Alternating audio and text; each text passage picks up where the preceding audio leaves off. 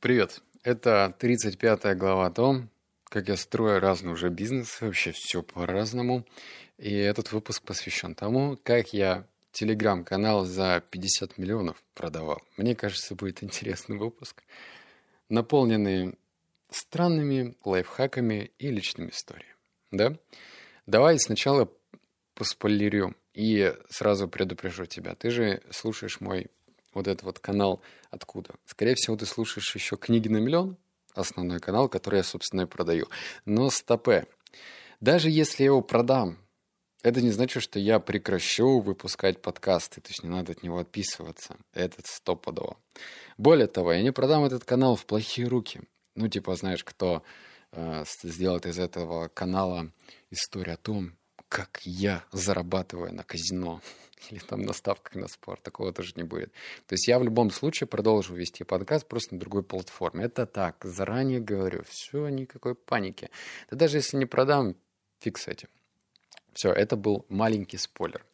Теперь под вопрос, да, а что, так можно было вообще? Это что такое за такие деньги продавать? Можно. В общем, история. Первый телеграм-канал, который в истории продали задорого, по-моему, это был то ли две тысячи семнадцатый, то ли две тысячи восемнадцатый год. Был такой телеграм-канал, назывался «Бывшая». Его продали, по-моему, за пять миллионов. Вот. И тогда все такие подумали: «Воу, только-только телеграм-канал начал развиваться, и тут на тебе пять миллионов рублей за телеграм-канал, где комик э, рассказывает какие-то шутеечки, пять миллионов рублей».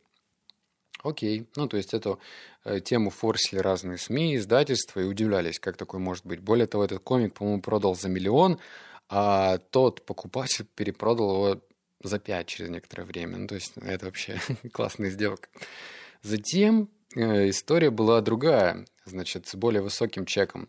Один телеграм-канал, который связан с работой, с вакансиями, продали за тридцать с лишним миллионов рублей. Там, конечно, не просто как бы уже канал, там вроде как и сайт шел в комплекте, и бот какой-то по вакансиям, но все равно это, давай обобщим, то есть тридцать миллионов рублей за канал, я не помню, сколько там подписчиков было, может сто пятьдесят, может быть сто девяносто, может быть двести, в общем, примерно порядок цифр такой.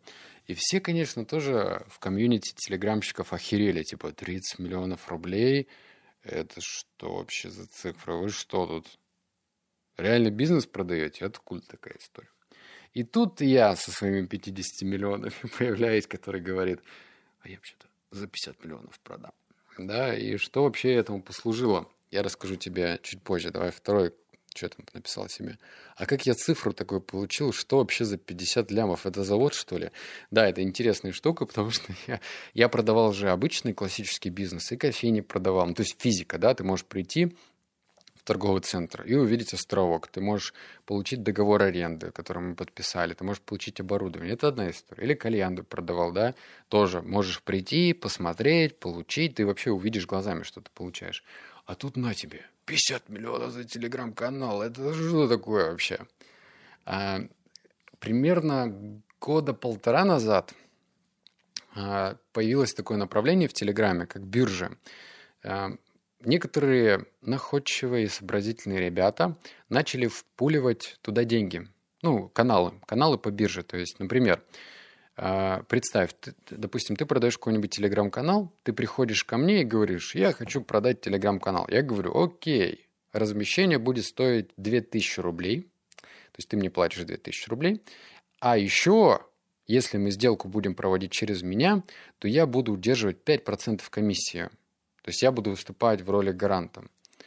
И все, это направление набрало прям хорошие обороты, и очень много людей не с рынка Телеграма начали этим делом интересоваться. То есть активно покупать и продавать каналы. За разные деньги, за сто тысяч, за двести, за миллион, за два миллиона. Ну, в общем, это дело набрало такие массовые обороты, к тому же Телеграм разблокировали, и все хорошо. Как бы как, откуда берется такая цифра-то? В Телеграме э, очень странные цифры, очень странные. Я же сам, у меня купленных каналов, то есть я сам у других админов покупал, сколько у меня? Пять каналов. Пять каналов, которые купил. И я все покупал с торгом, с очень большим торгом. И я обратил большую, увидел интересную закономерность. Те админы, ну, кому принадлежит этот телеграм-канал, если они торгуются, значит, в своих рекламных объявлениях о продаже они сильно завысили свою доходность. Потому что логика очень странная. Ну, например, человек пишет, я зарабатываю сто тысяч... Ну ладно, восемьдесят тысяч в месяц на Телеграме. А значит, он продает, скажем, за двести тысяч. Да? Ну, свой канал. И я ему говорю, слушай, я куплю за соточку. И он такой, окей. Кажется, с этим миром что-то не то. Зачем человеку, который зарабатывает восемьдесят, продавать за сто?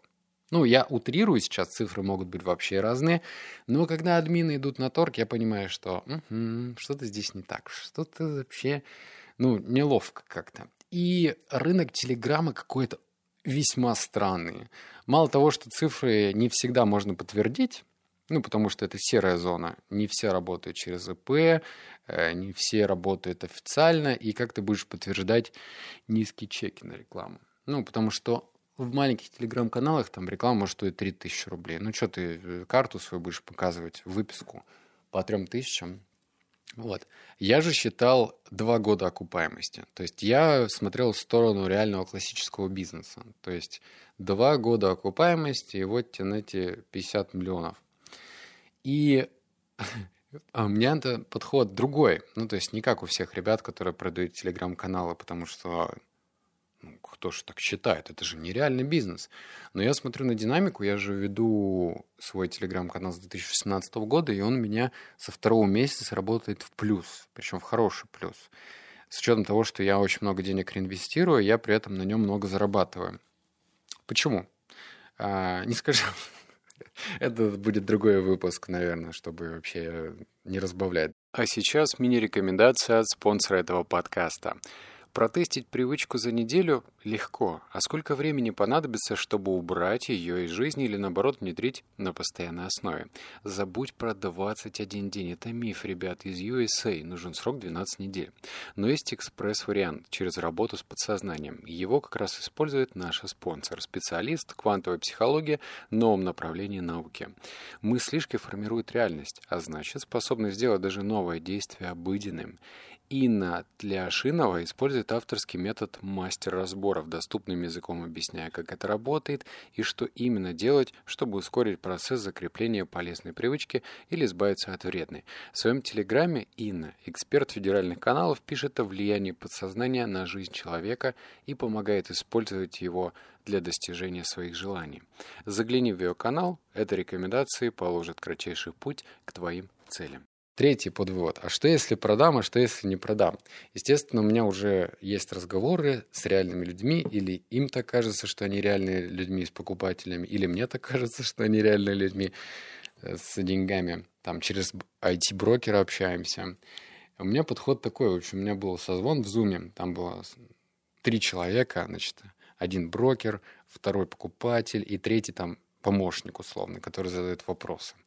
Речь о пятидесяти миллионах рублей. Для многих людей это много, да для меня это много, ну, для, по-моему, для всех это много, да, пятьдесят миллионов рублей. И сначала я вот буквально за десять минут переживал, нервничал, ну, типа, а что, это же большая сумма. А потом я подумал про себя, что, а что я, бляха-муха, нервничаю? Вообще, моя жизнь будет прекрасна в разных ситуациях. Если я продам канал, будет прекрасно. Не продам канал, будет еще прекраснее. Вообще, хочу сказать, сматериться, поху... но похер, вот правда будет, совершенно. И настолько был на расслабоне, то есть у меня нет вот этой вот позиции типа «нуждаюсь в покупке». Мне вообще по барабану. Я это сделал даже по фану, разместил э, телеграм-канал на, продвиж... на продвижение, на продажу. И это, наверное, э, дань стартаперскому мышлению, потому что э, в стартапе как? Ну, в идеале. Типа ты делаешь, пилишь какой-то стартап, сначала выходишь из минуса в ноль, потом из ноля, из ноля в плюс, растешь, а потом через три года продаешь. Я подумал, ну, наверное, было бы клево тоже сделать такой интересный экзит, который войдет в историю как самый дорогой телеграм-канал, и это будет подтверждение того, что вот книги, казалось бы, что на них можно так много зарабатывать. Вот. И я знаю одно, что э, я очень даже недооцениваю канал, на самом деле. Он стоит гораздо больше, чем пятьдесят миллионов, потому что э, классическая реклама, ну, в том привычном смысле, который ты видишь в других телеграм-каналов, это лишь вершина айсберга. Есть большущая-большущая э, пласт монетизации, которые не видят другие администраторы и вообще владельцы бизнесов под названием телеграм-канал. Можно столько интересных бизнес-механизмов внедрять, которые будут тебе зарабатывать, что вообще, мама, не горюй. Вот ты прикинь, у меня сейчас в данный момент три, нет, четыре бота. И трафик я направляю через свой канал «Книги на миллион». То есть у меня дополнительная монетизация еще четырех ботов. Мог бы я еще сделать четыре бота? Да запросто. Есть сайт. Сайт мне, конечно, денег не приносит, как моему партнеру. Но если его докрутить и довести до ума, будет. А если я захочу сделать еще пятое, десятое, восьмое, сорок третье, пятьдесят четвертое, то все это будет монетизироваться. И я в этом направлении иду. То есть я сейчас работаю с другими маркетологами, которые либо за процент, я про это уже говорил в другом подкасте, либо за фиксированную оплату будут докручивать и доделывать мои продукты, чтобы я лучше монетизировал свой канал. Потому что это кажется, я монетизирую ботов, но я монетизирую ботов плюс канал. И это хорошо. Мы сейчас доделаем, кстати, бота по тренировкам. Казалось бы, тренировки для женщин. Бот в Телеграме. И на этом я тоже буду зарабатывать деньги. Но зарабатывая деньги на других ботах, я таким образом повышаю капитализацию основного канала «Книги на миллион». И, наверное, я даже потом буду продавать его больше. Вообще не знаю зачем, но вот такая вот история. И я, наверное, выпущу еще один дополнительный подкаст, расскажу про переговоры, потому что я смотрел на мужика взрослого. Я вообще не люблю веб-камеру включать. Он включил и задавал мне вопросы. И я так, на таком расслабоне отвечал. Не на инфантильном расслабоне, типа... Ну, вообще-то у меня... Вот без этого. Я просто говорил, как будто бы речь вообще про триста рублей и пачку чипсов. Понимаешь? Понимаешь? Понимаешь? Вообще никакого мандража нету. Это так интересно, потому что я, когда продавал классический бизнес, я что-то нервничал, подмышки потели, ходил что-то там туда-сюда. А сейчас продам. Хорошо. Не продам. Тоже хорошо. И, наверное, с таким подходом надо жить в жизни. Ролевая модель в данном случае Олег Тиньков. Он же продавал бизнес на пике, выходил и делал что-то новое. Вот. Наверное, это как-то смотивировало. Но это просто прикольно. Прикольно понаблюдать за этим и видеть результат, что так это работает. Вот, это все, что я хотел сказать. И еще раз говорю. Я не брошу вести подкаст «Книги на миллион». Для этого есть и Яндекс.Музыка, и Google Подкасты. И даже если я продам, я все равно об этом сообщу. Не будет это втихомолку. И налоги заплачу даже.